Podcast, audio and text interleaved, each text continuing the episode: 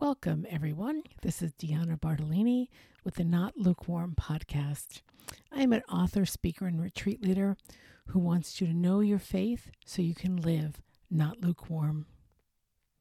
Today's topic is a continuation of all the themes in February, which is about passion. And today we're going to talk about God. We're going to talk about how much God loves us. Because God is a very passionate God.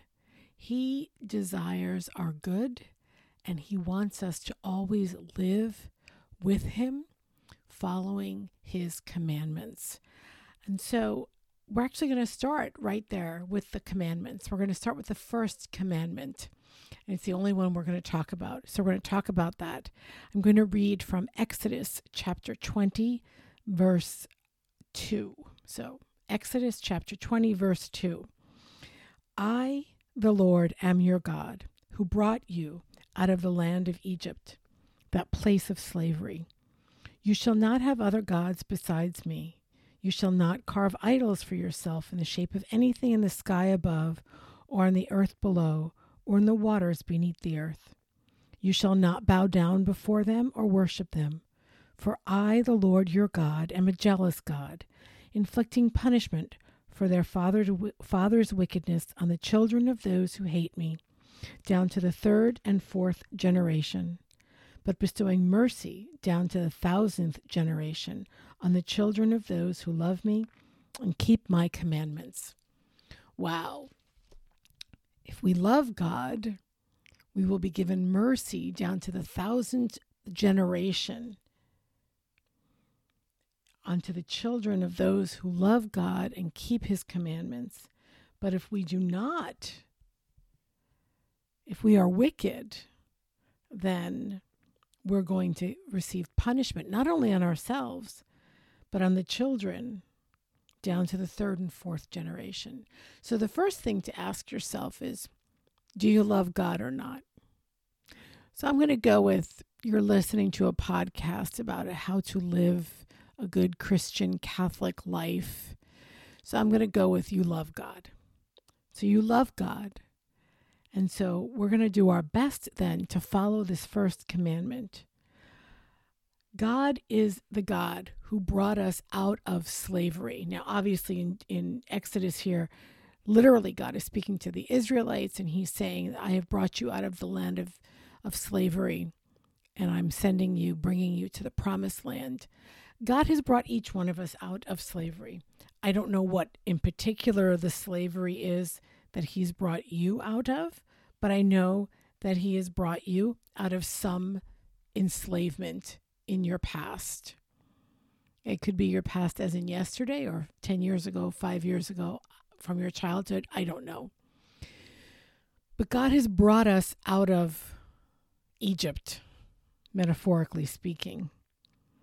He has taken us out of slavery. And so now he asks us to not have any gods besides him. He is our one true God. He is the Lord your God. And then he says, I am a jealous God because he has passion for you. He wants to love you and he wants, desires your love back. And in return, he's going to give us endless mercy. I'm thinking that's a pretty good deal. We love God, we get his endless mercy. I think that's a great deal, actually.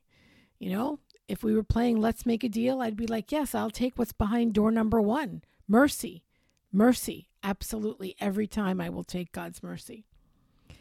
And so, how do we know, though, that God really loves us? Well, all through scripture, and I'm not going to quote all of the verses because we simply don't have that much time.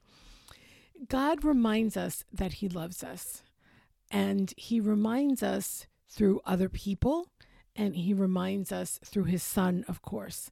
So I want to look briefly at another verse from the Old Testament, from Deuteronomy. And this is actually from the Song of Moses. It's uh, Deuteronomy chapter 32. I am not going to read the whole uh, song to you because basically what he does is he just talks all about God and how good God has been to the Israelites, even though many times they have provoked him, they have not listened to him, they have been foolish, and they have not really treated God with the respect that the person who takes you out of slavery needs to receive. But he talks about that where did he find the Israelites? He found them in a wilderness, right? This is uh, f- chapter 32, verse 10. It talks, Moses is talking about God. He found them in a wilderness, a wasteling howl of howling desert, which is when they were wandering, right, in the desert. And then it goes on to say in verse 10 He shielded them and cared for them, guarding them as the apple of his eye. As an eagle incites its nestlings forth by hovering over it, its brood, so he spread his wings to receive them and bore them up on his pinions. The Lord alone was their leader, no strange God was with him.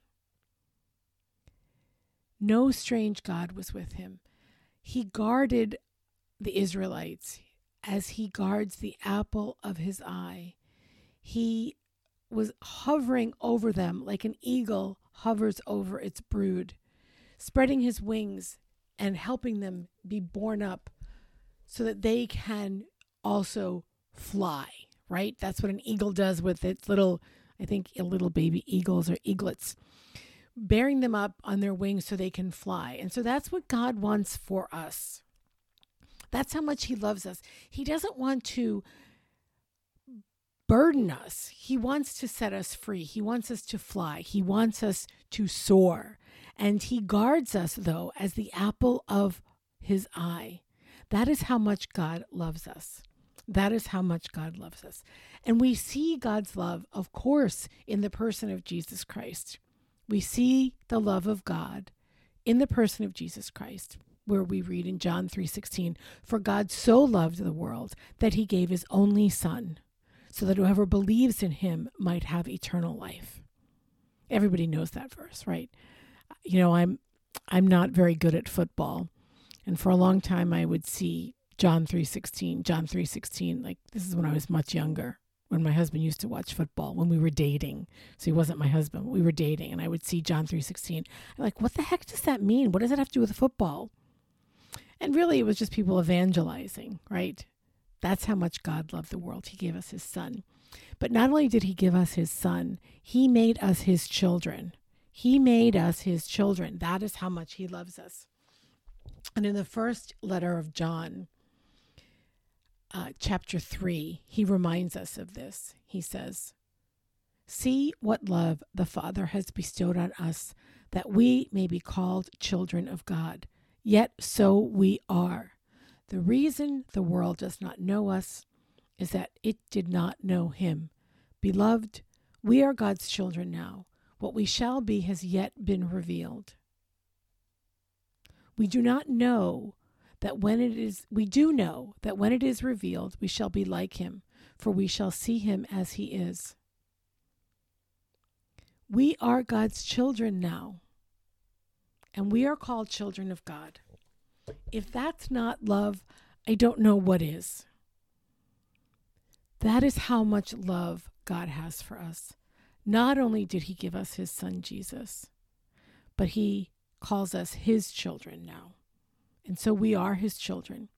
And because we are his children, we can follow that first commandment easily, hopefully, I hope, easily, because we can follow it easily because we are God's children. And so we have that ability within us. As adults, we know that rules are not meant to necessarily keep us from being who we are meant to be, but rather they guide us in becoming who we are meant to be. And so the rule of loving God above all else is meant to be a guidance to us so that we always know if our order is not God first, then it's disordered and we're loving other things, created things, people, situations more than God. And then we know that that is not what God wants from us or for us. And He doesn't want that for us because He wants to protect us and save us and keep us as the apple of His eye. And He wants us to always remember that we are children of God, children of the Father. So that's what I'm going to leave you with today that we are all God's children. We are all God's children. And so, for our not lukewarm challenge, what I'd like you to consider is the first commandment, and I will drop the uh, verse in the show notes. But if you want to have it again, it was Exodus uh, chapter 20, verse 2 to 9. And look at that and ask yourself, what am I putting ahead of God? What am I putting ahead of God? So the first commandment is to love God above all else. Ask yourself for the not lukewarm challenge what am I putting above God and how can I change that? And I hope that that will help you grow closer to God and become more like his child. I'm also going to suggest to you that uh, for Catholics and for many Christian denominations, it is now the season of Lent. And uh, for the season of Lent, my husband, Deacon John, and I are putting on a retreat on February 27th. And I will drop a link to that in the show notes. And I would love it if you would uh, join us for that retreat. It will be from 11 to 1 Eastern Time on Saturday, February 27th. And it will be a time of looking at the hope that we have during Lent. Even though Lent is a time of sacrifice, it is still a time of hope. And so that is the theme of the retreat hope. I hope to see you at the retreat. I hope if you've liked this podcast, you would do me the great favor of sharing it with someone, putting it out on social media, or leaving a review. I'd greatly appreciate it. As always, this podcast is brought to you by the Ultimate Christian Podcast Network. Have a great week, everyone, and God bless you.